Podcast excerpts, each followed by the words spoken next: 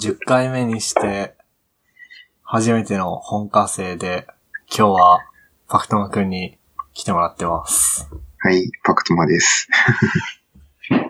そうだな。じゃあ、まあ、初めての人なんで、軽く自己紹介してもらってもいいですか？はい、えっ、と、苫小牧高専の5年生の情報工学科の、まあ、卒検室が隣の人です。はい。えっと、ハンドルネームは、まあパクトマ、えー P-A-K-U-T-O-M-A。はいはい。えっと、どうしようかな。何してる人ですか？何してる人、ツイッターしてる人です。そうだね。まあ、情報系の人だよね、僕の友達で。まあ、多少ウェブ寄りで多少ウェブ寄りじゃない感じの。そうだね。なんか最近いきなりウェブ寄りになった印象があるんだけど。でも元から割と趣味ではやっていて、うん。それがなんか機会があって仕事に結びついてしまったみたいな。うん。それでバイトで。はいいいね。まあ、楽しかったというか、現在進行形で楽しいですよ。いいね、いいね。なんか、あれだよね。まあ、知り合いの、とある人の会社から、じ受託でお仕事もらってんの？ですです。なるほど。で、あと、卒検がなんか突然ハーハードウェア系に行って僕はそれびっくりしたんだけど。いやーハードウェア系に行く気はなくて、まあ、ネットワークが好きだったんで、ネットワーク系をしようと思ってて、うん。それでネットワーク系をしようと思ったらハードウェアに行ってしまったみたいうん。な。うんだってあそこの研究室は、あれじゃん。FPGA やるか、それか、まあ、先生が多分隠れま、アップル信者だから iPhone アプリ作るかみたいな。まあ、うん。まあ、ネットワークを専門にやってる研究室で、ネットワークがあまりできなさそうだったっていうのが、そうだね。割とやりたいことやりたい人だったので、うん。好きにできるタイプの研究室どこかなと探した結果、うん。ああなった感じですね。まあ、使用する技術は研究室の先生の、その、何持ってる技術とか持ってる機材に合わせら、合わせざるを得ないけど、やりたいことは好きにできる感じ？そっちは。ですね。うんまあ、やりたいこと好きにやってた結果、まだ FPGA なのにハードウェアのコード1行も書いてないっていう。あ、そうなんだ。一応、あの、ちょこちょこ書いてはいたんですけど、それは、あの、卒論には結びつかないものだったんで、実質ゼロで。あ、じゃああれ、FPGA で、あ、そっか、C 言語っつってたもんね。今、FPGA の、その、FPGA の中に入ってる CPU でやってます。へえ。そうなんだ。え、なんか、VHDL とかベリログとかを書く段階までまだ行ってないってこと？まだ言ってないです。その、一回ソフトウェアで作ったものをハードウェア化して、で、それで性能比較みたいなことをしたいんで、ああ、なるほど。え、もう冬休みでしょ？今日から。明日から。はい。はい。で、家でできないよね、多分それ。いやー、意識持って帰ってきましたよ。あ、いいんだ、それ。はい。あ、先生いいって言ったの？先生に行って言ってもらって、ええー、すげえ。もう、あの、ライセンスが紐づいたニックごと、丸々。うん。あ、そっか。あれ、あの、カルタス？クオータス？はい。だっけ？あれのライセンスがなんか、うん。あの、ネットワークインターフェースのアドレス ?Mac アドレスか？なあ、そこにに紐づいてるる。らしいんで。へえ、ウケる。じゃあ家でもできるね。はい。まあじゃあそんな感じか。この MK 拓也との関係っていうのはまあ、僕が、僕の一個下の後輩だね、ファクトマ君は。ですね。で、まあ、入学当初から、ファクトマ君入学当初からなんだかんだで仲良くしてもらってる感じ。まあ、入学当初は半年ぐらい 上昇の入部を放置された覚えしかないですけど。確かに。そんなこともあったね。情報処理同好会。当時僕会長やってて、で、最初のミーティングの時いなかったんだよね。ですで途中で入部したいみたい。入部？入、同好会だから入会したいっていう風にパクトマくんが来て、で、僕なんかそれ、半年ぐらい放置してたのかもしれない。はい、5年越しで、5年越し？うん、5年越しぐらいで謝っときます。ごめんなさい。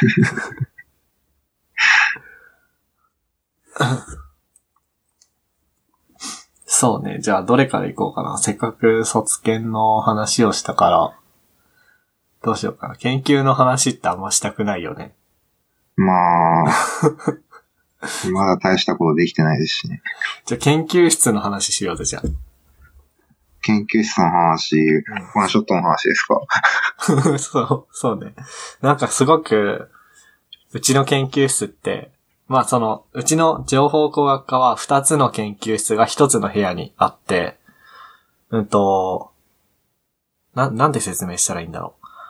まあ僕とパクトマは同じ部屋なんだけど違う研究室だよね。ですね。本棚が仕切りになってて。そうそうそうそう。まあ部屋の真ん中にどでかい本棚が壁みたいな感じであって、で僕は、しぎょ先生の、土井先生の側で、そっちが、うーん、名前出していいのかな？まあ、某、某愛先生の部屋で。っていう感じで、まあ設備とか、設備っていうか何？水回りの設備とか、ケケトルとかは一緒に使っているっていう感じなんだけど、まあ、研究室、すごく、住みよい環境になってきてるよね。ですね。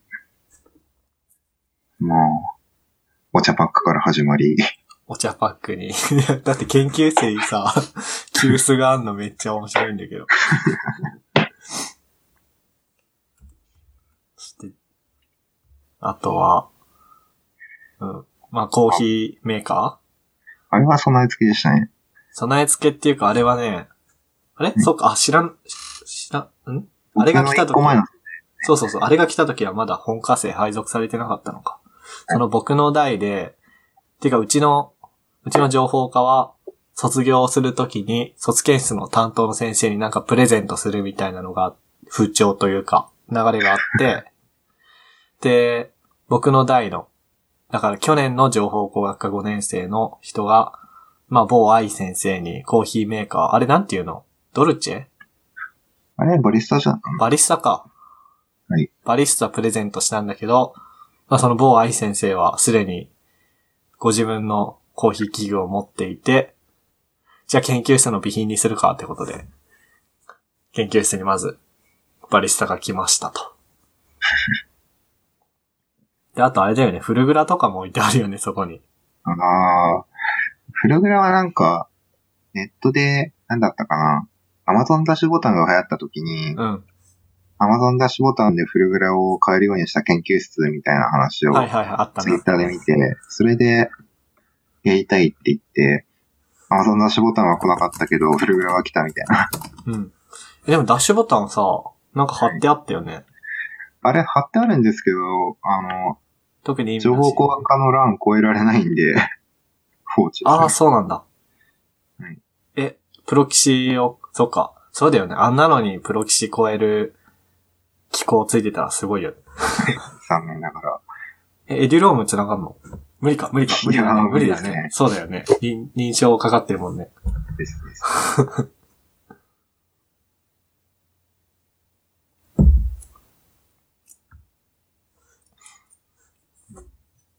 へえ。があって、まあ、スープ、スープセットがあって、うん。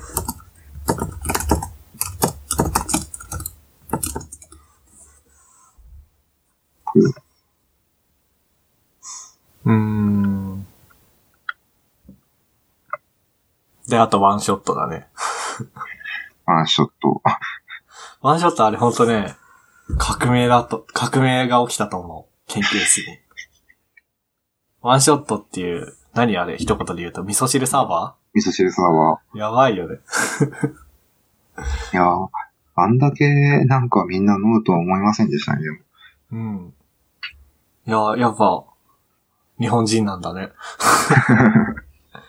なんかお昼、いつも、いつもっていうか、まあ5年生、研究室配属されてる人はお昼研究室で食べて、で、あれだね、やっぱ、まあ、カップヌードルとかの人は違うけど、お弁当の人はやっぱ冷たいじゃん。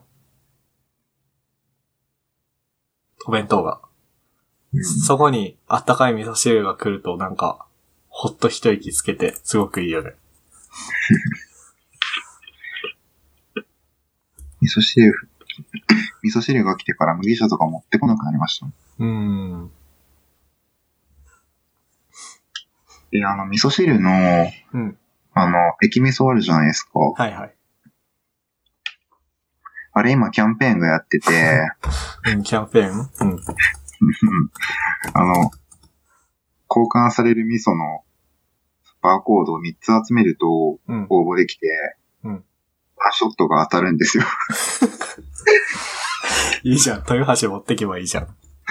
それ僕、もう2つ応募してるんですよ。すげえな。最低でも6本はもう消費されてるっていう。うん。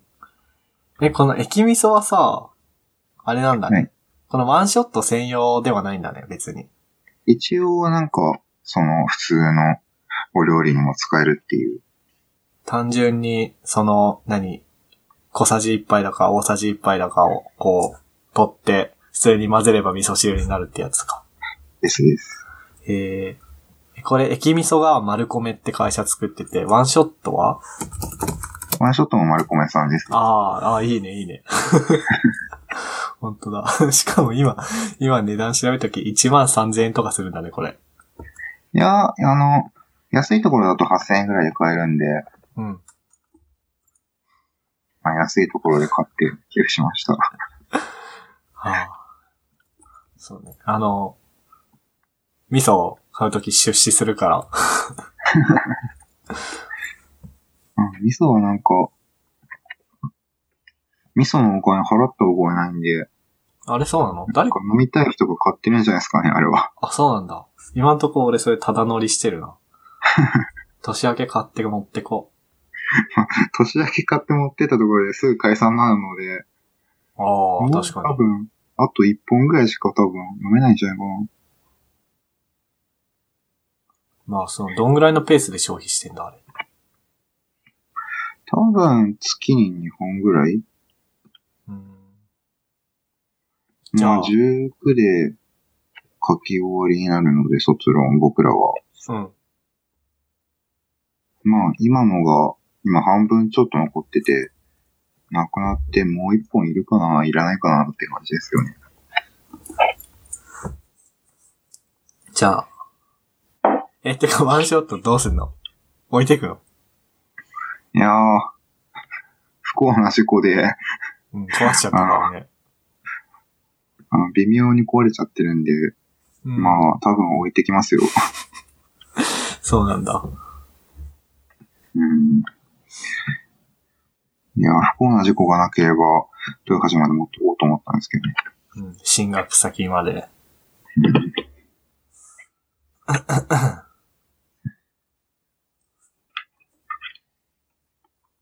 てか、この、紙に書いてある Chrome のバグって何ですか？そう、Chrome のバグね、うんとね、なんだっけ。あ、そう、多分これ Mac の Chrome なのか、Windows とかでもそうなのかちょっとわかんないんだけど、はい。まあ、ツイートデックとか、そっちで言うとツイーンとか、うん。あ、ツイートデックは Chrome で開いてるやつか。うんとね、Chrome 以外のアプリから、うん、うん。なんか、リンク ?URL をクリックすると、Chrome が開くじゃん。はい、はい。あ、な、まあ、デフォルトのブラウザが開くじゃん。開きますね。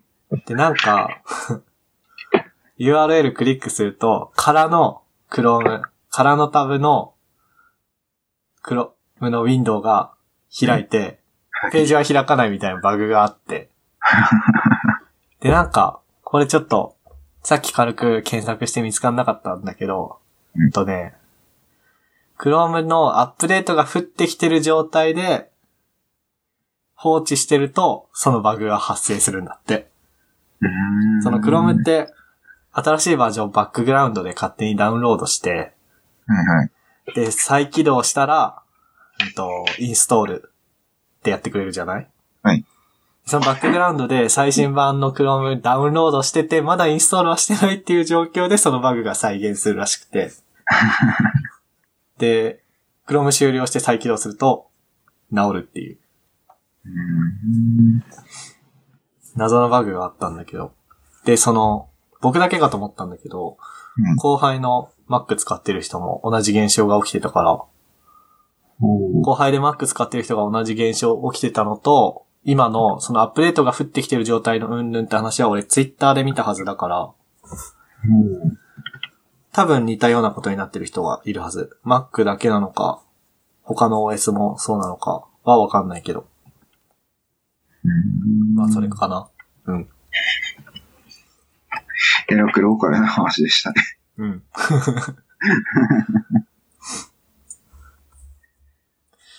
うーんとね、どうしようかな。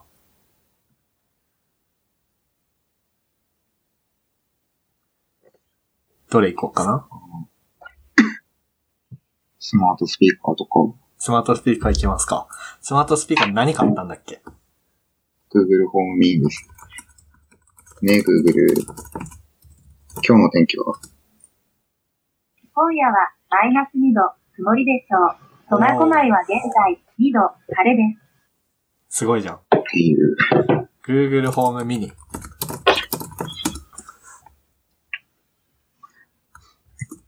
あの、ヨドバシで、あれ？なんか別のやつも買って、すぐ売ってなかった？いや、Google ホームを、うんあの、ビッグカメラで、あの、発売されてすぐに2つセット2万円ってやつがあって、うん。それを買って、つけてみたはいいものの、うんなんか、まず、最小の音がでかいんですよね。うん。で、でかくて、再生してると、なんか、重低音が腰に来るんですよ。これ腰悪くするなと思って、え、そんなレベル？なんか、僕と合わなかったのかわかんないんですけど、うん。本当になんか、重低音が腰に来るっていう体験を初めてして、心臓とか、まあ耳とかじゃなくて腰ですかね。腰に来るっていうのはよくわかんないんだけど。なんか、ダメだなと思って、うん。打って、で、数ヶ月後に、Google ホームのイコライザーうん。が アップデートで入って、うんその高音と低音を調整できるっていうやつが入って、なんで打っちゃったんだろああ。今、見たけど、Google ホーム確かに意外とでかいね。う。ん、そんなにでかくないですけど、まあ、なんだろう、どのくらいだろう。スマホ立てたぐらいの高さ。うん。あ、でもそんなもんか。そんなもんっすよ、確か。あれ確か。Google ホームだよミニじゃない方だよ。ミニじゃない方。スマホ立てたぐらいの高さに、まあ、スマホの、スマホ1個ぐらいの直径？いや、もうちょっとでかいわ。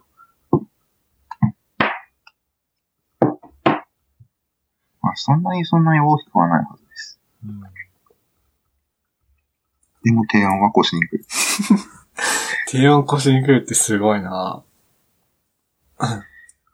まあで、売っ払っちゃって、洗っちゃって、でも、また買っちゃった。今度は Google ホームミニを。ミニは、低音が腰に来ないです。まあこの大きさでは腰に行きようがないよね。まあ、逆に低音少ないぐらいですね。ああ、そまあ、それはそれで。う。えー、天気聞く以外のことしてる？天気聞く以外のこと、いや、実は、本当はスピーカーとして使う予定だったんですけど、うん。今、僕、今、えー使ってるスピーカーの、になんか、Bluetooth 出力を買う、あの、つけるっていうキットも同時に買っちゃったし、うん。あの、完全分離の、あの、AirPods のパクリ、パクリじゃないですけど、その、トゥルーワイヤレスのうん。イヤホンも買っちゃって、で、あんまり音楽を再生するタイミングがなくて、うん。それになんか、音楽を再生してっていう時に、例えば曲名を指定して、うん何々を再生してっていうと、何々再生してくれるんですけど、なんか、次の曲言ってって言うと、プレイリストの最後ですって言って、まあ、一曲しか入ってないからね。急には。まあ、どうにも使いにくいというか、そしてなんか、例えばランダムで再生してって言ったら、あの、えーっと、その Google ホームじゃないや、Google Play Music のあのランダムライブラリみたいなやつを再生しちゃって、うん。僕、えーっと、Play Music に、その、ライブラリ機能っていうのがあって、自分の曲を入れられるんですよ。うん。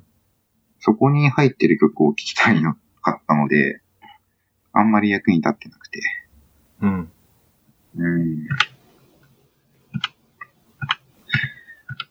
うん、もうちょっと、頭良くなってくれれば、もうちょっと使えるかな。え、Google ホームとか Google ホームミニは、プログラミングで遊べんの？遊べますよ。おー。まあ、アレクサはスキルですけど、うんなんだったかな？Google ホームはなんか、そういうのが、スキルみたいなやつがあるはずです。本当だ。アシス、あとは Google アシスタントの対応アプリ。まあ、あとは IFT とか使えば、うん。あ IFT が、IFT わかります？リフトわかりますよ。あの、インスタに投稿されたらそれをそのままツイッターに流すみたいなレシピいっぱい作れるやつでしょ？ですです。あれとの連携が割とがっつりいけていて、うん。もう、えっ、と、僕を指定できるんですよ。OK Google の次の。あはい。例えばもう、おお役に立てそうにあ。ごめん。まあ、な、まあ、今からなんか、こう、ねとか OK をこう、なんか、ぼかしていきますけど、うん。これあれだね、そのさ、Google ホーム持ってる人がスピーカーでこのポッドキャスト聞いてたら反応しちゃうかもね。まあ、なんとか Google って言って、うん。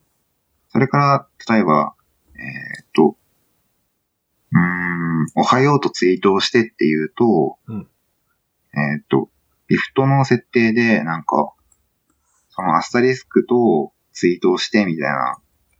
指定ができて、アスタリスクっていうかワイルドカード？うん。それを設定した IFT で、こう、おはようみたいなツイートができるんですよ。うん。だから結構、こう喋ったことを例えばメモに書くとか、ツイッターに投げるとか、そういうことができたりして、ああ、なんかしてた人いたな。うん。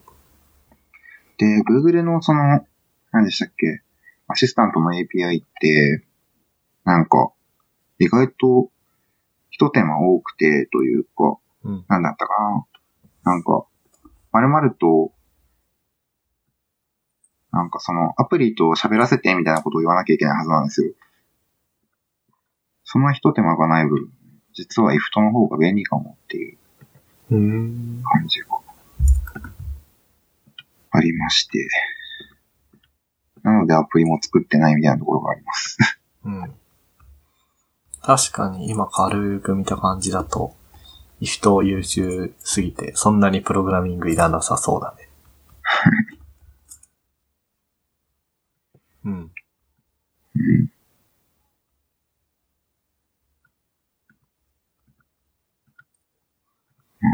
へえ。スマートスピーカーは今後に期待って感じですね。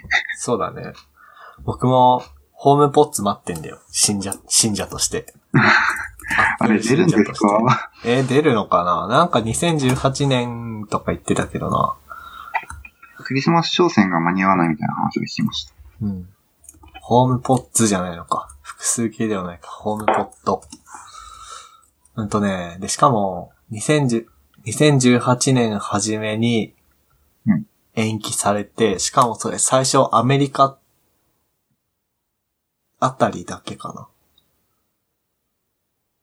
うん、アメリカとか、その英語圏、欧米限定で、日本に来るのはもうちょい後のはずだから、ちょっとね、もう、もう Google も、アレクス、Amazon のアレクサも、で、あと LINE のクローバーもうんいて、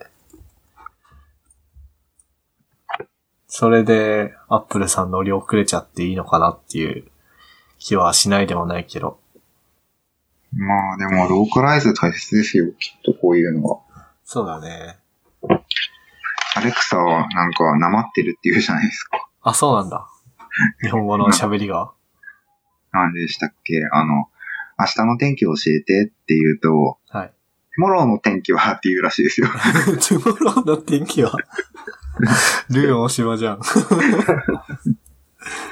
へえ、それ、それなんだろうね、それ。うんローカライズが甘いのかな。ガバガバだね、それ。まあ、その辺はやっぱ、シリの実績があるから、アップルは。あ大丈夫なんじゃないかな。あとあれだね、その Google ホームって、なんか、なんだろうな。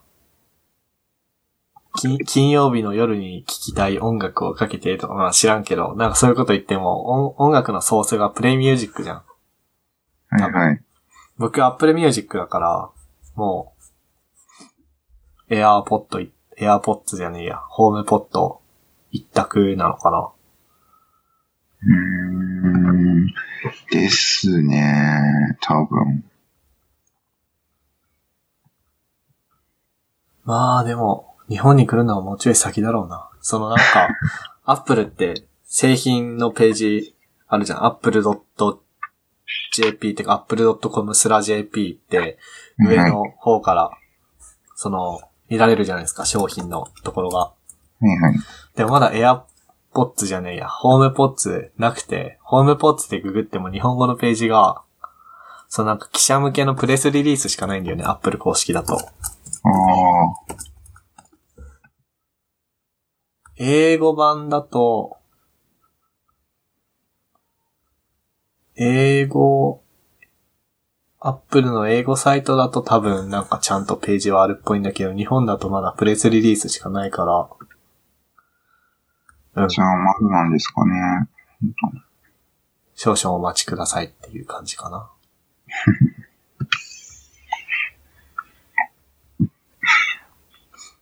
あと、トゥモローですはお届け予定日らしいですね。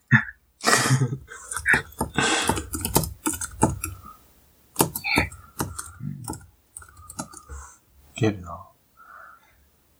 てか、うんと、Amazon の Alexa ってのが、うん。その、スマートスピーカーに載ってる、ソフトウェアってか、アシスタントうん。のことで、そのスマートスピーカーのハードウェア自体は、アレクサじゃないや、エコーとかエコードットとかっていう感じだよね。ですです。うん。へえ。ホームポットにはきっとシリが乗っかってるんでしょうね。うん。ヘイシリっていいですよね。いい？はい。だってあの、ヘイシリで、うん。2ワードで、で、一個一個短いじゃないですか。ああ、そうだね。例えば、アレクサとか、うんあの、こういう喋りで、アレクサって言ってたら、全部反応しちゃうじゃないですか。うん、そうだね。で、OK Google って、あー、ごめん。長いじゃないですか。大したことではありませんよ。あー、ありがとう。そうだね。その点、 Hey、Heyはいいね。いいですよね。まあ、Google も一応、ねえって言えばうん。反応してくれるんですけど、うん。まあ、Google が長いんで、そうだね。そう。その辺は、逆にその辺が一番の強みですよ。まあでもそもそも、ヘイっていうの恥ずかしいよね。まあ、なんか、俺 AirPods 持ってってさ、はい。AirPods って、その、まあだから、普通の iPhone についてくるイヤーポッツ、普通のイヤホンみたいに音量コントロールがついてないからさ、はい。その、イヤホンだけで操作する術が、まあ、ひ、一つしかないのさ。その、AirPods 自体をトントンと叩いてやると、はい。それ検知されて、うんと、Siri を起動するか、一時停止再生するか選べるのね。で、俺は、一時停止と再生にしてんのさ。うん。で、でも多分 Apple 的にはし、そこは Siri で使ってほしいっぽくて。で、その、AirPods 片耳外せば自動で再生止まるからさ。はい。多分そういう使い方をしてほしいんだろうけど、その、あ音量とか調整、あ、まあ、で、音量の調整がすごく問題で、ー多分 Apple 的には音量ち、変えたかったら、音楽聴いてて、こうトントンと耳をダブルタップして、音量い、音量下げてとか言ってほしいよ。でもそれさ、3個とか4個とか一気に下げたいときに、それ3回とか4回やんなきゃいけない。た、た、多分、ぽいんだよね。しかも、道歩いてて、なんか、すれ違いざまに人が突然、音量下げてとか言ってたら怖いじゃん。うん。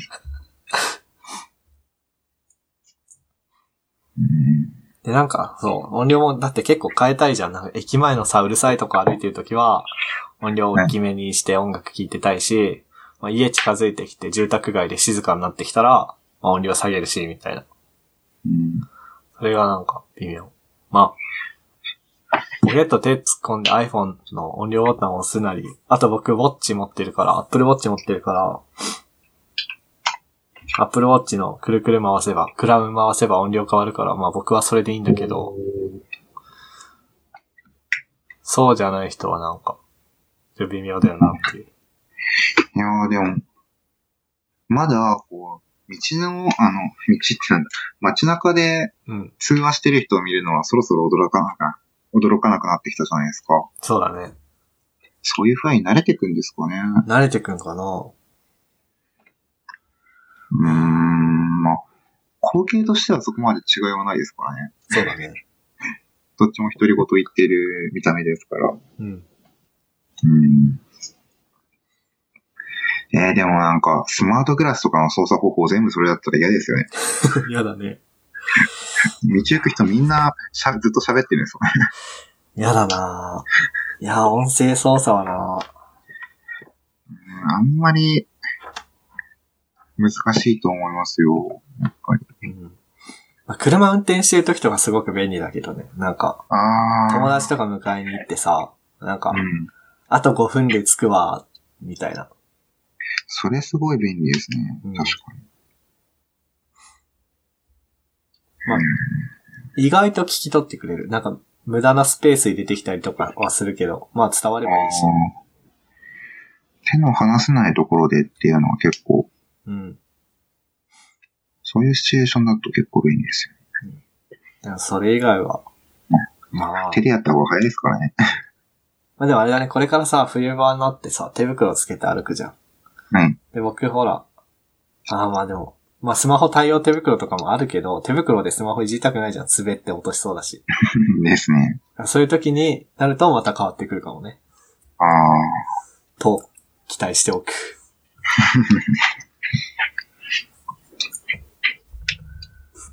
まあ、そんなとこ。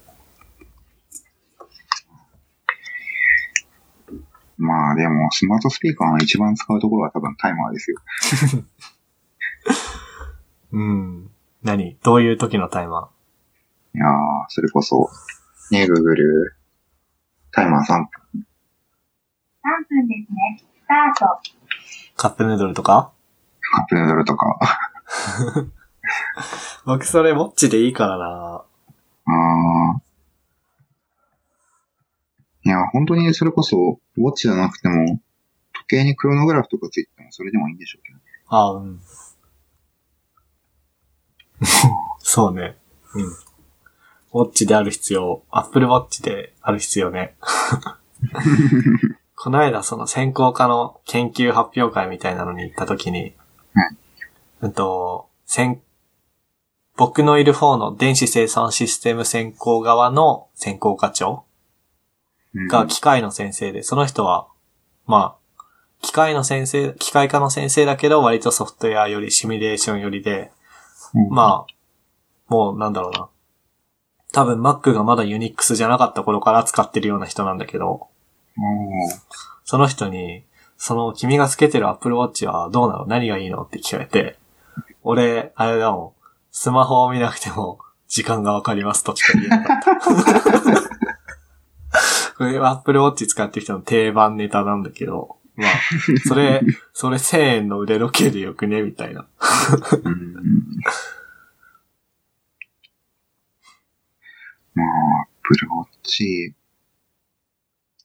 いや、アップルウォッチいらない人がアップルウォッチについて何も言っても多分いらないになると思うんですよ。うん。まあまあまあ、でも一応、あれだよ、そのさ、人と話してる時とかに、まあなんか LINE とかさ、スラックとか来るじゃうんん。、で、チラッと見て、あ、これはどうでもいいなと思ったらすぐ戻って、で、チラッと見て、ああ、これはちょっと即レスしなきゃなってなったらスマホなりパソコンなり出してっていうことができる。ただ、うーんと、いくらしたかなこの Apple Watch。確か、4万とかしたかな？そこに4万の価値があるかどうかは意見が分かれると思うん。まあ、僕の時計も4万ですからね、結局。う。普通の時計？普通の時計。うん。まあ、高くはないんでしょうね、多分。まあ、そう、そうだね。そうだね。うん。結構時計、まあ、時計が高いのはそれこそ、いろいろ詰まってるからでしょうけど、ちっちゃいところに。うん。うん。まあ、高くはないですよ、きっと。うん。必要かどうかっていうだけ。スマートスピーカーはちょっと安すぎると思いますけど。ね、スマートスピーカー。っていうか、なんか、また、ホームポットの話ばっかりで申し訳ないけどさ、えっと、Google ホームミニが6000円、7000円かな。あ、タイマーだったね。ミニが6000円、7000円で、Google ホームが1万5000円ぐらいはい。1万5120円。で、エコーが6000円とかだっけ？そこまで安くないです。エコードットが多分6000円ぐらい。エコードットが6000円ぐらいで、エコーが、1万2000円ぐらいかな、確か。まあ、どんなに高くても1万5000円とかでしょ？はいで、確かホームポットが、いくらだっけな？ホームポットが、349ドルだから、うん。まあ、4万円しないぐらいか。うーん。で、出るのも遅いみたいな。大丈夫かなっていう感じはするけどね。でもいつものことか。まあ、今までや、みんながやっていたところを、こう、付加価値つけてドカーンってやって、ブランドで売るみたいそうだね、そうだね、そうだね。確かにそうだ。全く新しいものを出すというよりは、どっかで見たことあるなっていうことをこう、うまく再設計して出すのがアップルのやり方だからね。な。まあ、再設計ティム・クックさんにできるんですかね。ティム・クックっていうかあの人じゃない？ジョニー・アイブじゃない？ああ、今の設計の人ですか？設計とかデザインとかはい。の人？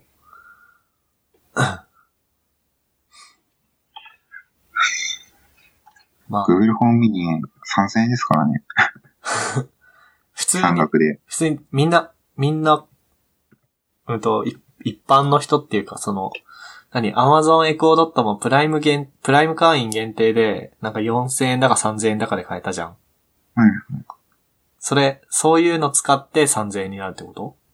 いや、普通にまあ、期間限定で今は終わってるんでしょうけど、数回、数回というか、ちょっと前まで3000円でしたし、へえ。あの、楽天のブックスと、あうんとビッグカメラで。えビッグカメラは、なんか、セールしかやってなくて、うん。うん。じゃあなんか、この前、Google フォームうん。も半額でしたし、ミニも半額でしたし、なんだろうね。ばらまいて。まあ、ばらまいて、それで、あの、定期購読で取るっていうのが、Google の戦略なんですかね。まあそっか、プレイミュージックなり契約してもらえばね。ですです。長期的には。って感じか。あれ、プレイミュージック月額いくらよ？うーんと、980円です。うん、まあそうか。アップルミュージックもそんな感じだな。です。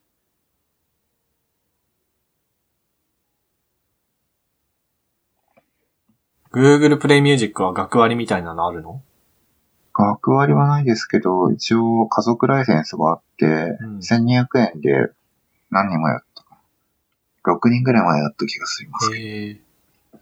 そうなんだ。Apple Music は、1400円高で、まず家族ライセンスがあって、あと学割がね、なんかあった。その、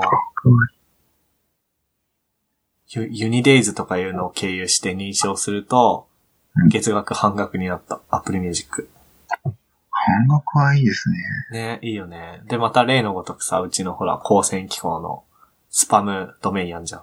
光線、光線 -ac.jp で。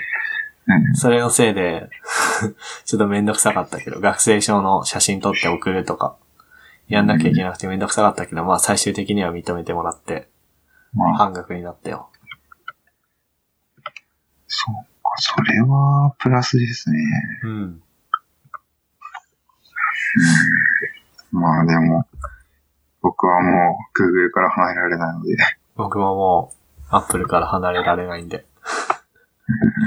いや、アップルから離れられないからこそアップルには頑張ってほしいな。ね。ひどいじゃん、最近。やっぱその辺の囲い込みって強いですよね。ね、強いよね。強い、強い。強い。いや、Apple もいいものありますよ。うん。iPhone X どうなんですか、そういう。iPhone X どうなんだろうね。まあ、一人後輩で持ってる人がいたけど、FaceTime すごくいいって言ってたけどね。結局 MK さん変わってないですよね。うん、変わってないね。うちは、うん。うん、まあ、そんな。僕の中でうのん。MK さんへのイメージが、なんか Apple が新製品出したらとにかく全部買うみたいなイメージがあった。やいやいやいや、高くて買えないよ。新製品出し、すぐには飛びつかないね。最終的には買うけど、まあその何？社会人になったら新製品出たらもう、胃の一番に予約しに行くけど、まだまだ、まだまだ。うん来年、再来年までは。無理だね。うん。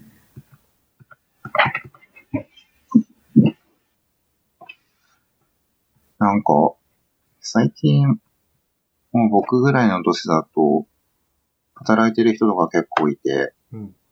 金世界がすごいですよね、みんな。うん。ああ、ああ、なりたいのかはわかんないですけど、うんそれはそれ楽しそうというか。楽しそ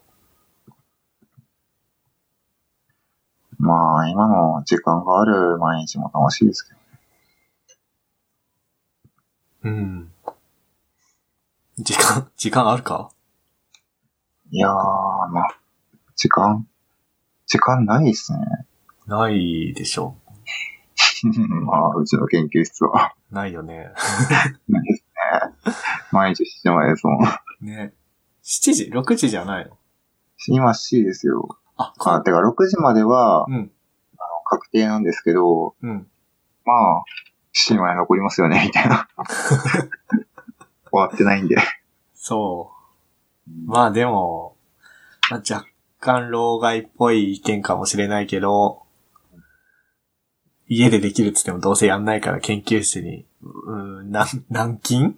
拘束、うんされるのはある意味戦略としては、まあ、間違いではないよね、多分。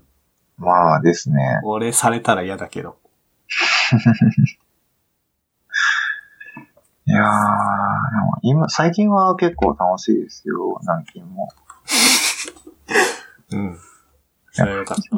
今は軟禁されって楽しいことをちゃんとやってるのでいいんですけど、うん一時期の、その、卒検が全然進捗出なかった頃の、うんこの、あの、6時まで残って、開発環境インストールして、アンインストールして終わりで帰るみたいうん。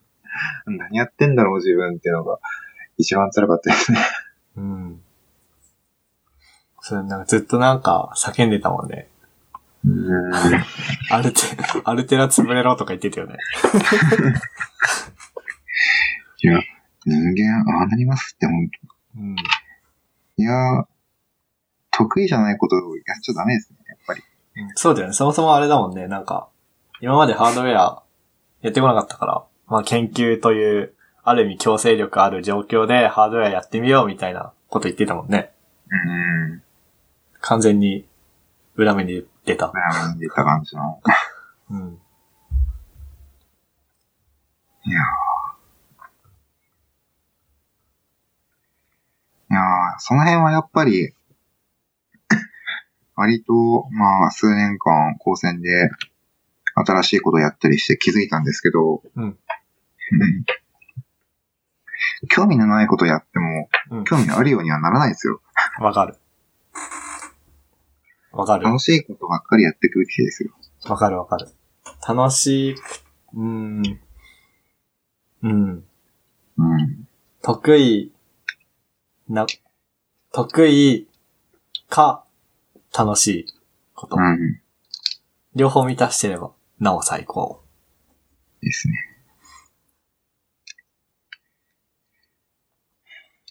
苦手で辛いことはダメです。うん。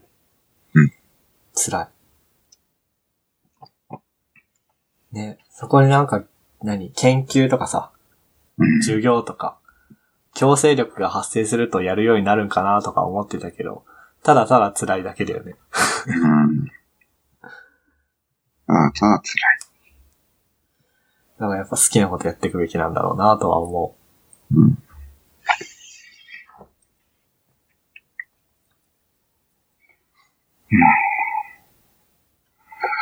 僕は MK さんほどやっぱり好きなことに振り切れてはいないので、う。そう、そ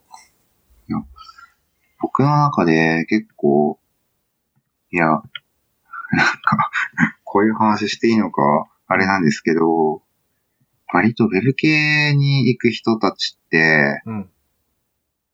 なんて言うんだろう。割と正直なところ、うん。終身雇用とか、うん年功序列とか、給料のベースアップとか、そういうの、ちょこちょこ無縁な世界じゃないですか。ああ、まあ。うん。それでまあ、もちろん、10年後どころか5年後、どういう状態になってるのかわからない世界に、新卒カード使って飛び込んでいく人たちって、うん。正直すごいなと 思って、うん。うん。いや、まあ、まあ、どこぞの新卒で入った会社を数ヶ月で辞めてフリーランスをやりますみたいな、あそこまで振り切れてはいないなとは思いますけど。うん。そうね。いや、でも、そういう方面行くだけでも、なんか、すごいなと思って。まあ、でも、まあそうか。いやなんか、普通、普通の、普通の就活っていうか、その、高専における普通の就活とは全然違う感じで、やってるじゃん、僕。はい。でも、行ったところ、ドベンチャーでも、ないじゃん。むしろ、まあ、大企業の中の、突然生えてきた、そこだけ異常にベンチャーっぽいエンジニアチームみたいな。うん。これまあ言ってないか、言ってないけど、まあ、そんな感じ。まあ、これ、この相づちも、まあ、MK 参加逆化情報なのであまり言ってはいいのかわかりませんけど、なんか、増え方も凄まじいじゃないですか。そうだね。うんめっちゃベンチャーっぽいなと思って。うん、まあ確かにそうかもね。そうかも。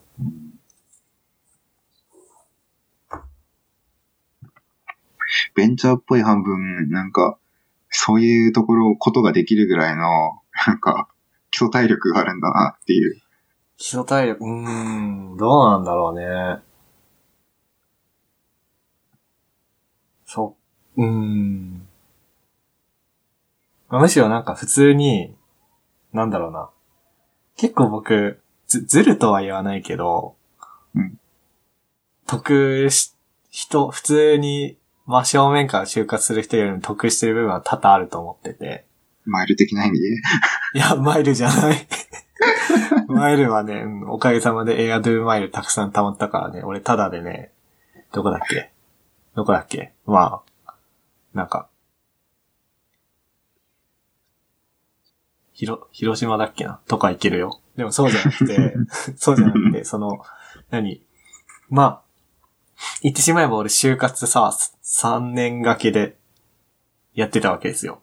4年生の時に専攻科行くか就職するか迷ってますみたいな感じで、うん結局、つながりだけ作って専攻科行ったから。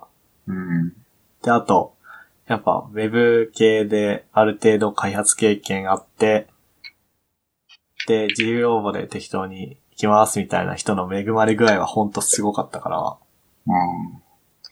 そういう意味でずるっていうか得してるなと思う。うんだから逆に、普通の就活したら僕多分ズダボロだと思う。なんか SPI とかさ、集団面接とか。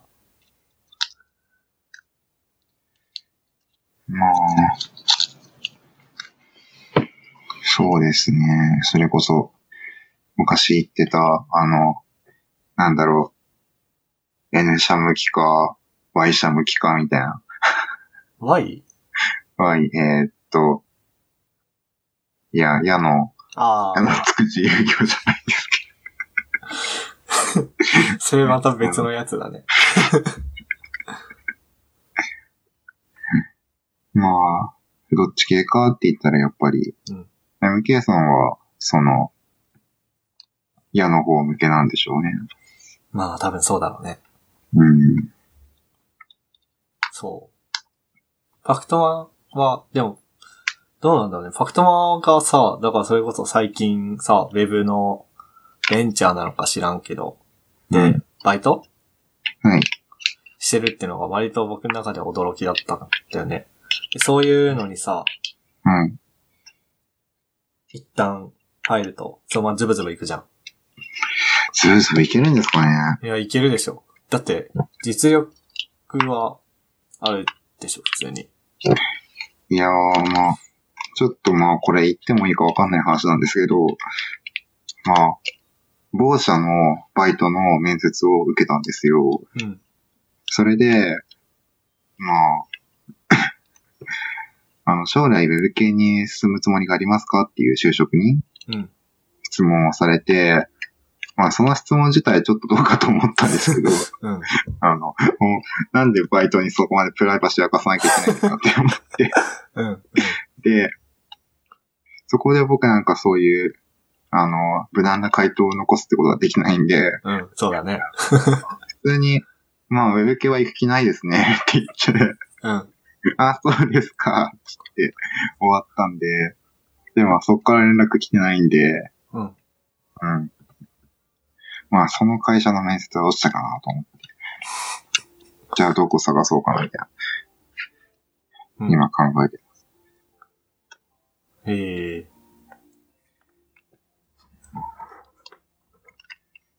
なんか、その辺、まあその辺もあってやっぱり面接とかが苦手なんで、うん。うん。それこそある意味、高専的、そのコミュ障就活生向け推薦フローに乗った方が楽なのかなって感じはありますね。豊橋そういうのあんの？まあ、一応、それこそ推薦的な、あの、企業推薦的なやつが降ってきてみたいなのはあるらしいですよ。あ、そうなんだ。まあ、豊、豊橋の就活は、豊橋、だって豊橋実質高専だもんね。はい。学位の出る高専だもんね。まあ、学位も出ますし、修士も出ますよ。まあ、就活事情は大丈夫そうだね。まあ、ある意味そこもあって、豊橋にしようかなと思ってるんで。うん。まあもちろん需要応募になりたいってなったら需要応募もできますしね。うん、僕はね、なると思う。そへえ。う。いや、知らんけど。え、そもそも、学部出て、うん。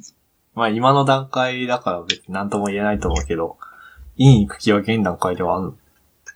いや、一応なんか、豊橋の、うんそれが、なんか、授業の組み立てが院に行く前提みたいなところがあるらしくて、うん。まあ、だから、順当に行けば行くんだろうなって感じですね。うーん。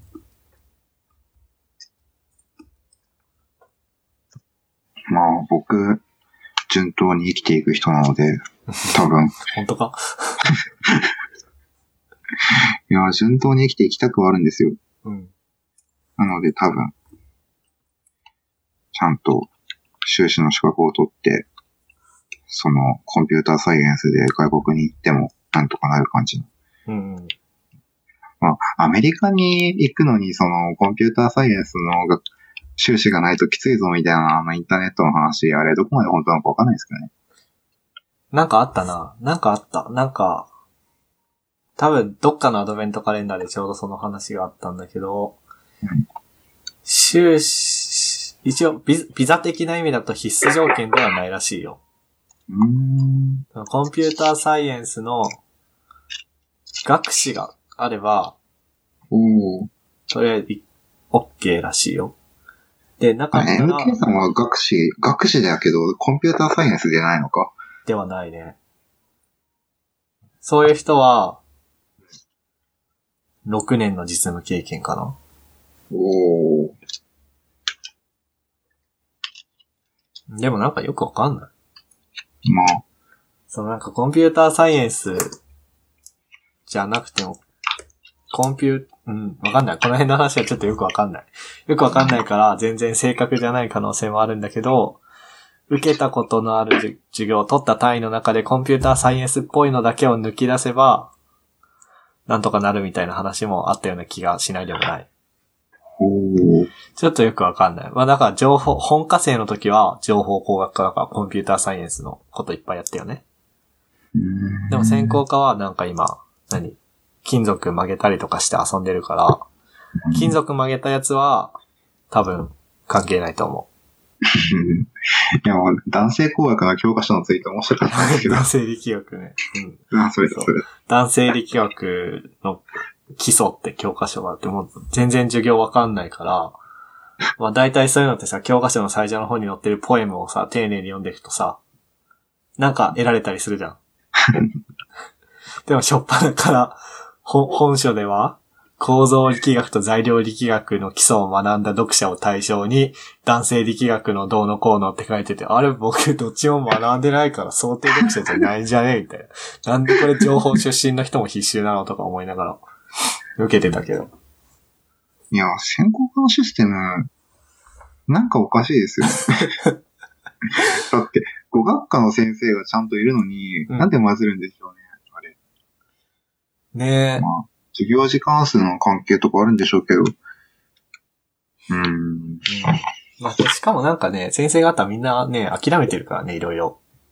うーん。混ぜて紙飛行機とかだし、紙飛行機はね、ないんだよ、ももうないんですか？う。ないない。あなんか、まず授業とかもうん。結構ね、簡単。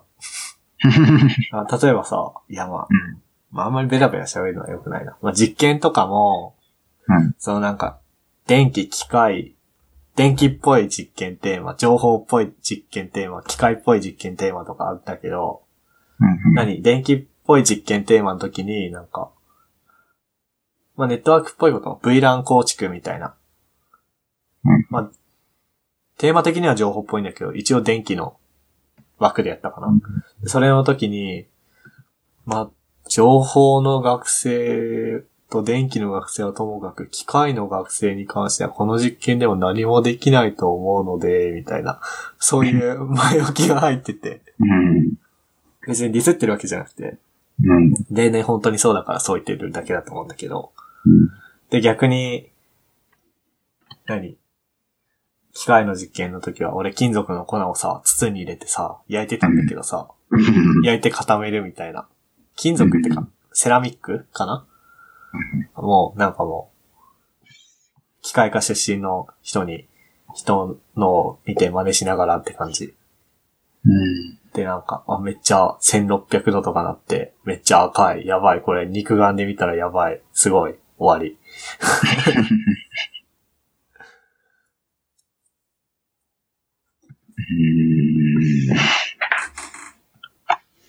うん。まあ、そうなりますよね。うん。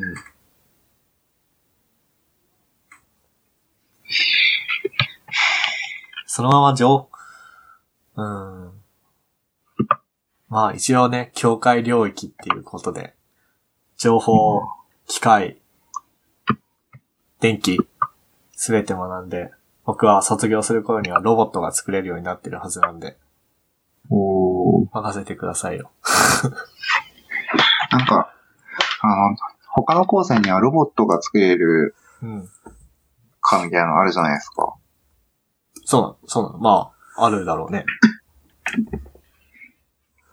なんか、例えば制御情報みたいな名前のところで、うん。機械と弱電、強電、情報を全部勉強するみたいな、高専の話も聞いたことあって。うん。うん。あ、あるね。うん。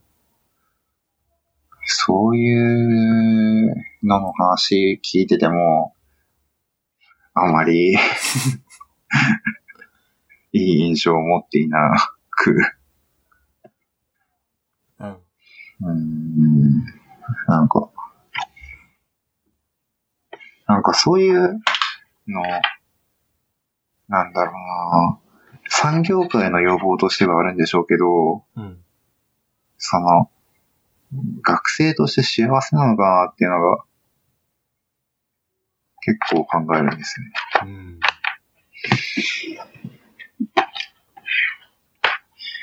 それは知ってるに越したことはないですけど、まあ、それはどんなことでもね。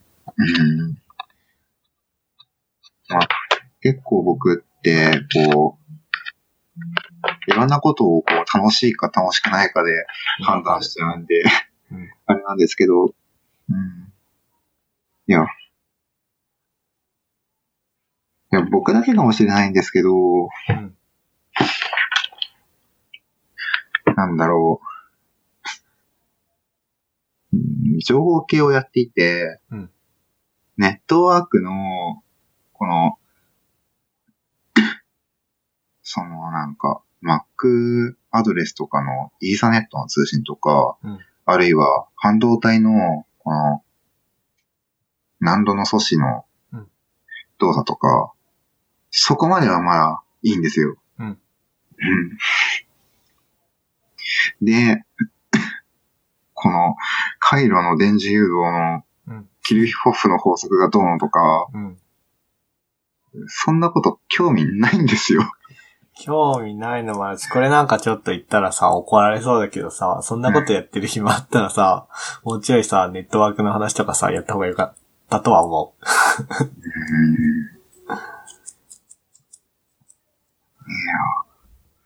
まあ、その、何高専の情報科は、情報工学科は、単なるプログラマー養成学校ではないっていうのはわかるんだけど、うんなんだろうね。なんか、うん。なんか、いや、だってもっと面白いことできると思うんですよね。まあ、それはあれじゃない？学科再編後に期待じゃない？だって実際、まあ、まあ全部イニシャルで言いますけど、うん。まあ、まあ、王先生とかだって、うん。専門、あの人別に、電気じゃなくてロボットとかですよね、多分。せ、わかんないですけど、あの人制御とかなんですかね。どの王先生かわかんないけど、うん。多分、うんまあ真っ先に思いつく方の王先生は、うん。コンピューターを利用した教育とかが専門だよ。それ、それは、まあ、また別の話じゃないですか。あの、今日、なんとかと、なんとか教育はまた、また別の話じゃないですか。別の話か。そういう技技術領域というか、そういうのの専門は何だろうね。うん。ロボ、ロボットなのか？だってあの人、あの、あの部のうん。ロボテク顧ノ。問のうん。人ですよね。多分。まあ、そっち系できる人なのは多分確かじゃないですか。あと、何でしたっけ？形式手法のあ、なんか言ってたな。うんデ。バッグとか。うん。できるならやればいいと思うんですよ。うん。まあ、あとあれじゃない？うちの学校すごい組み込み技術者の、うちの学校っていうかうちの情報工学科は、組み込み技術者のなんちゃらをすごく推してたじゃん。うん。そういう背景もあるんじゃない？でも UML 書けないじゃないですか。そうだね。ダメだわ、じゃあ。いや、ET ロボコンで UML 書いてて、うん UML 書くのってこんなに楽しかったんだと思って、僕があのビシオでイライラしながら書いたのは何だったんだ？実験で？うん。実験だってあれだよね。ソースコード先に渡されて、ソースコードから UML のクラス図を起こしてよね。うんいや、まあ UML がいいとは言いませんけど、うん。うん。まあ、せ、いや、うーん、なんていうんだろう。設計をするのがあんまりに少なすぎるというか、うん。うん。あんまり教員の悪口に終始してもよくないですけど、そうだね。うん、まあ、いろいろ、そうね。あの違う王先生がやってた授業がうん。薄すぎて、あの人はあの人の専門をやればいいんじゃないかみたいな話も、まあ、しないですけど、それコンパイラコンパイラーうん、コンパイラーは本当ね。ー。いや、うん、うん。コンパイラー、できないしね、あの授業を受けてもね。うん、こう、軸解析と構文解析しかやってないもんね。しかも、ヤックとレックス使っただけだし。うん。もうあれ、ヤックとレックスの使い方構造じゃない。やばい。そうだね。いや、まあ、ヤックとレックス使えば作れるんでしょうけどね。うん。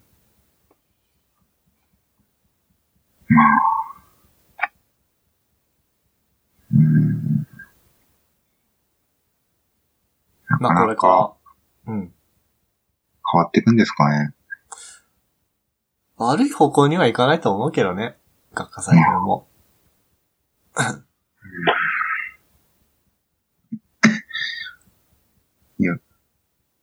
正直な話をしてしまうと、うん。うん。王先生のコンパイラよりうん、王先生のし、あの、回路理論の方が、うん。まだ、あの、身についたと思います。う んえ、今、今言った二つの王先生別々だよね。別々ですよ。うん。いや、いや誰、誰がさ、聞いてるかわかんないからさ、これ。うん。ちょっと、ちょっと、ちょっあの、なんか、MK さん基準でやばそうなところは全部 P 入れとく。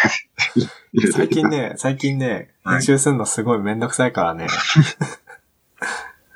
あの、ノイズ消してすぐ出してるわ。え、いいよね。今日の、まあ、そのまま大丈夫ですよ。うん。僕は別にいいと思うん。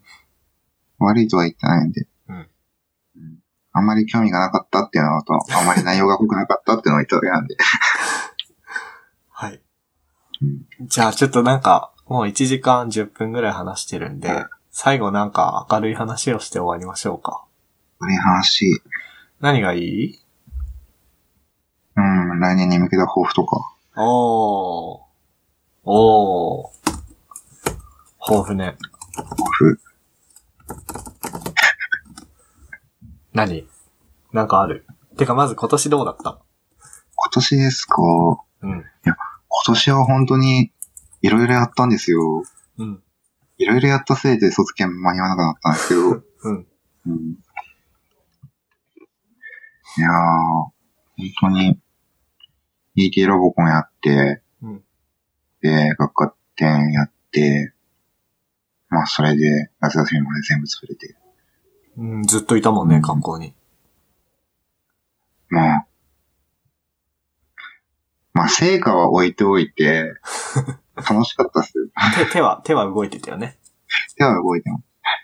僕の手は動いてました。いや、まあ、そこですよね。そこだね。その、その話、書こうと思ったけど書かなかったわ。うん、話し始めたら僕長いですかね。あ そうだね、そうだね。また年度末あたりにするか、じゃあ。ソフテクの話ね、ET ロボコンの。いやーあれの引き継ぎ資料も作んなきゃいけないんで、僕。そうだね。あの、パクトマが、パクトマだけが知見を得たまま、うん。名古屋じゃねえや、豊橋まで行っちゃうよりは、ちょっとぐらいまあ、ちょっとぐらい。残していってほしいなと、卒検で忙しい中申し訳ないけど、思っております。残していきたいなと僕は思っております。でもドキュメント書くのほんとだるいよね。ドキュメント書くのはいいんですけど、あよくないわ。よくないです。うん。うん。あの僕、あの、伝えるよりもドキュメント書く方がまだ楽な人なんですけど、ああ、そう。うん。まあ、書くのそれでもしんどいですね。なんか環境構築ガイドとかは別にさ、書けるんだよね。まあなんか。の、思考停止してコマンドコピペしてもらって、エラー出たら、スクショなりコピペして、あ、これやれば治るよとか言えばいいだけじゃん。うんでもなんか、そうじゃないドキュメントはほんと書くの辛い。うん。なんか辛い話になってる。っていうか、なんか、やっぱりその辺でわかんないのが、その、やっぱり教える対象のうん。レベル感がよくわかってないんですよ。ね。だよね。なんかどこまで教えたらどこからやってくれるのかみたいな。うん。うん、なんだろう。今何を知ってるじゃなくて、この、どこまで材料を与えたらゴールに行けるんだろうかみたいなところが全然わかんなくて。ね。うんそれは本当僕も今年思った。そしてそれって結構人によってバラッバラじゃないですか。バラバラ。その辺を吸収して、まあ吸収するのも多分僕らのや、まあ僕は来年、もう再下級生になるのでまた、うん。あれですけど、まあ、それこそ、まあ上に立ちたい立ちたくないは別として、まあ一番先輩になってしまったらそれが結構あれじゃないですか。うん。うんそういう時に、うまくやれる力みたいなのは、あと数年、学生やってる間に身につけたいなと思いますね。まあ、バカずじゃないですか。うん。バカずですよね。うん。まあ、今年でバカず二つ積んだので、頑張れ。2018年の抱負は？抱負は、うーん、なんだろう。伝える技術を磨く。まあ、卒検の論文を書くってのも含めて、ああ、確かに伝える技術だね、それ。いいね。MK さんの抱負は何ですか？僕、僕ね、なんだろうね。僕、まず今年、今年、うん今年いろいろやったね。いろいろやった。ただ、自分自身が手めっちゃ動かしてたかというと、なんか人に手動かしてもらうとか、いうことの方が割合としては多かった気がするから、はい。もっと手動かしたい。ってのとうん、あとあれだね、毎年僕技術記事書く、技術記事書くって言って全然書いてなくて、ああ、この間、あの、まあ、バイト先のグロービスのアドベントカレンダ書いたのを機に、それで終わらずに、ちゃんと技術記事キータに、なんか、さっき A チームに買収されてたキータに書いていこうと思う。どうなるんですかね、あれ。うーん、どうなんですかね。もう、まあいろいろ言われてはいますけど、まあ、今のところ多分、唯一無二なので、日本では、うん、うん。うん、まあこの前のなんか、めっちゃ早いサイトとかも、あるんでしょうけど、めっちゃ早いサイト。だって、基本英語のサイトだよね、あれ。うん、なんか日本からやたらアクセス来たから、日本語対応するぜ、みたいなこと言ってたけど。まああれもあれで迷惑でしょうね。だから、クッキーババアの時と同じことが起きてんじゃない？うん、なんかさ、クッキー、ククッキーのゲームあったじゃん、クロームの、クロームってかクッキークリッカブラウザの、そう、クッキークリッカー。クッキークリッカーの時をさ、なんか知らんけど日本の多分ツイッター界隈初でさ、めっちゃ流行ってうん日本からめっちゃアクセス来たから、なんだなんだって思ってて、いろいろアップデートとかしたらもうなんか日本人みんな飽きて、みたいな。で、あの、めっちゃ早いやつ。あれな、何？デブ 2? うん。デブ2もなんか、そうじゃないのめっちゃ早いとか言って、ファーストリーすげえみたいな話になって、うん。で、まあ、日経新聞のサイトもめっちゃ早いじゃん。これ同じ技術じゃん。すげえな、みたいな話になって、もうみんな飽きてんじゃない、知らんけど。何でしたっけ？いや、結構フラン、フロントエンドの話にがっつりになっちゃうんですけど、うん。その、サービスワーカーでしたっけ？先読みのやつ？はい。うん。それが、この間、あの、エッジにも載ったやつで、おう。で、とりあえず主要ブラウザ最新版は全部対応したから、うん。もう実務にも使っていけるんじゃないかみたいな。おー。まあ実務には使えないでしょうけど。まあ、その辺、そんなに気にしないところならもうガリガリガリ使っていけるんじゃないかみたいな話が出てました。へえ。あの、あれだよね、その、リンク、ウェブサイト、ウェブページ内のリンクを、普通はクリックしたら開いて読み込むけど、マウスカーソル乗せた段階であらかじめ先読みしとくみたいな、そういう技術だよね。うーん、まあ、それをやるために、なんか、何でしたっけ？えーっと、この、ページで走ってるうん JavaScript とは別に、なんかバックグラウンドで、もうちょっと、なんていうか、あの、このサイトしか読み込めないとかじゃなくて、もうちょっと長いスパンでうん読み込むみたいな技術でしたっけ？忘れましたけど。わかんない。全然僕、その辺、お勉強不足で追ってないんだけど、あー僕も JS できないんで、そういうことをするっていうのは聞いた気がするなうん。うん。まあ、JS の人たちは偉いですよね。そうね。いやー、あそこの、あの、もう、ついていけるんだろうか、あの世界のスピードにって感じですね。あ、でも最近落ち着いてきたんじゃない？そんなことないかなそんなことないかなうん落ち着いてきたんじゃないって誰かが言うたびに、そうか？って俺も思って見てるから、そんなことないのかもね。まあ、使うようになったら追いつくよ。まあ、いやー、でも本当に、だって、まだ、あの、2系になるか3系になるかって、もう、5年くらい知ってる Python さんとか、うん。あの辺の流れのは細さになってほしいですね。そう、だね。Python 3っていつ出たんだろ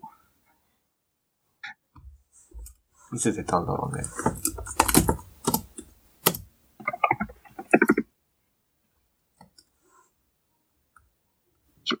う ?Wikipedia を。あー、2008年には出てる。もうすぐ10年経つ。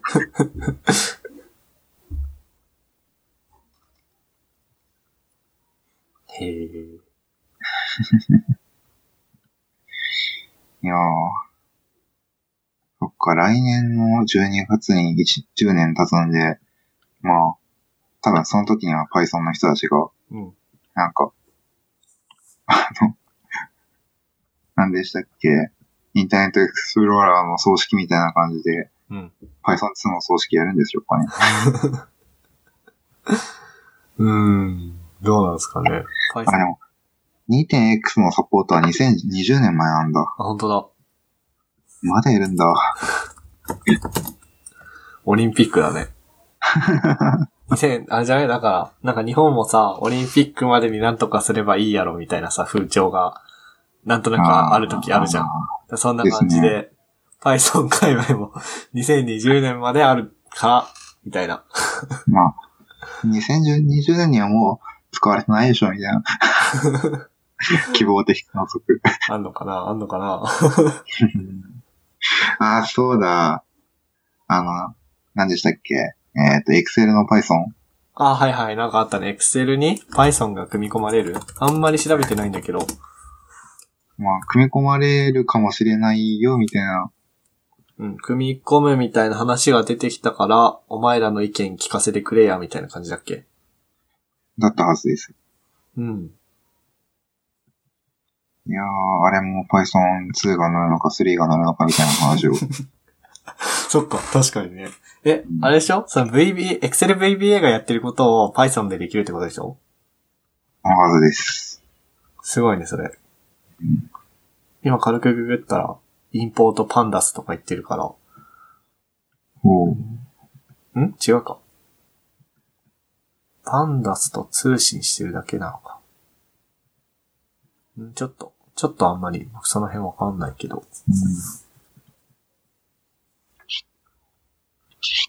すごいよね。すごいですよね。VBA は、VBA は多分、VBA が辛いんじゃなくて、うん。VBA が辛いんですよ。なんか VBA がね、VBA のやりたいことは俺好きだよ。ちょっと、ちょっと便利にみたいな。うん。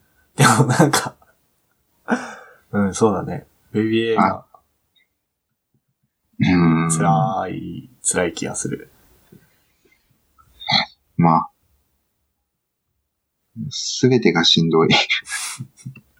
うん。うん。市役所のシステムとかもそういう感じなのかな。うんまあうーん。まあ、手に、手で触れるタイプのシステムはそんな感じなんでしょうね。そんな感じなんだろまあ、資料先生曰く、うな。うん。うん。Excel は環境。いや、そう、なんか前もなんか僕ツイッターかなんかで言ったけど、しぎょ先生が言う、Excel は便利と、そう、それ、何？エンジニアでない人たちが言う Excel は便利の意味が違うからな。本当本当ね、まあ、ベラベラ喋ってもあれだけど、 Rails から Excel を吐くのは大変だよ。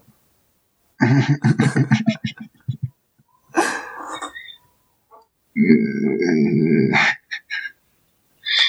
まあ、いや、僕も、まあ、だいぶ詳しくは言わないし言えないんですけど、ツイッターを見てて、初めて知ったワードとして、PHP Excel っていう、何 ?PHP Excel? はいライブラリ？ライブラリー、おー、PHP Excel で Excel 出力入門とかいう聞いた記事出てきて。いやー、恐ろしいですね。なんでそんなに Excel が使いたいんだろう？うん。どう、なんだろうね。うん編入学報告書も Excel だもんね。入学報告書。いや、あれ、だってポメさんは Excel 交換紙が書きたくないからあれを出さないでいるって僕は信じてます。でもあれ Excel 方眼紙ではないらしいよ。なんか Excel 方眼紙って本当1セル、1セルが本当正方形でずっと並んでて、ああ、1文字打つごとに次のセルにやんなきゃいけないみたいなのを言う、言うらしいよ。じゃああれはなんか、エクセル、エクセル、ん違うのかなど、ど、どうなんだろエクセル 2LDK というか、う間取りテテーブル、テーブルレイアウト。エクセテーブルレイアウト。間取り。ん？違うか。あ、違うね。違う。ち、ん？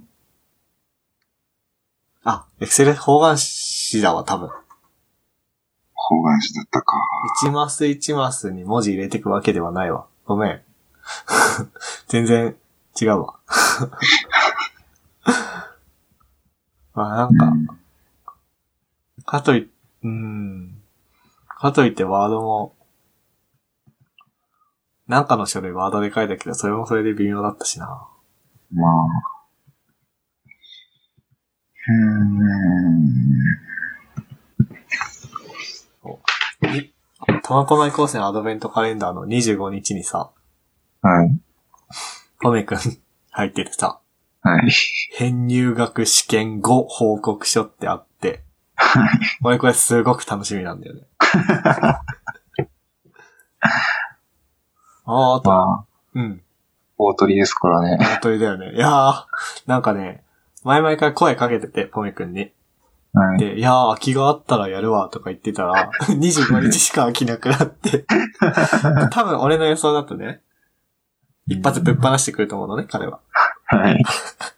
25日に大きな花火が上がりますよ。ということで、もう1時間半になっちゃったんで、あらら。じゃあ、えーっと、じゃあ、今日話したことのメモとかは、たるま FM.com スラッシュ10。やっと、やっとってか、めでたい10回目です。大台に突入。二桁目突入。10回目にして本科生がやっと出てくるというね。そういうわけで、なんか言い残したことはありますか？大丈夫です。大丈夫ですこの、あの、面接の最後に、うん。何か質問することがありますかって言われて、うん。僕大丈夫ですしか言えないんですよ。わかるわかる。なんかさ、もうんう知ってるんだよね。うん。知ってるか、あなた方のことはあと、後で聞けばいいんですよ。そうだよね。なんかその場で早急に聞かなきゃいけないみたいなさ。いや多分ね、聞いた方がね、印象はいいんだろうけどね、本当にないんだよ。って思ってたけど、俺も今聞いちゃったね。最後に何かありますかみたいな。だから、社交辞令なんじゃない？ああ、特に意味はないんじゃない？いや、まあ多分、あれじゃん、御社に入社するまでに何かやっておくべきことはありますか？みたいなことをうん。聞くのが理想。まじゃあ次回の収録までに何かやっておくべきことはありますかとか聞いたらじゃん。評評価上がるんじゃない？あ、評価上がってもう一回呼ばれるんですか？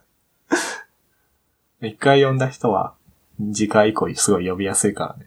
ああ、まあぜひまた来てくださいよ。じゃあ、それまでに学んでおきます。はい。というわけで、第10回目、えっと、僕の一個下の後輩のパクタマくんでした。ありがとうございます。ありがとうございました。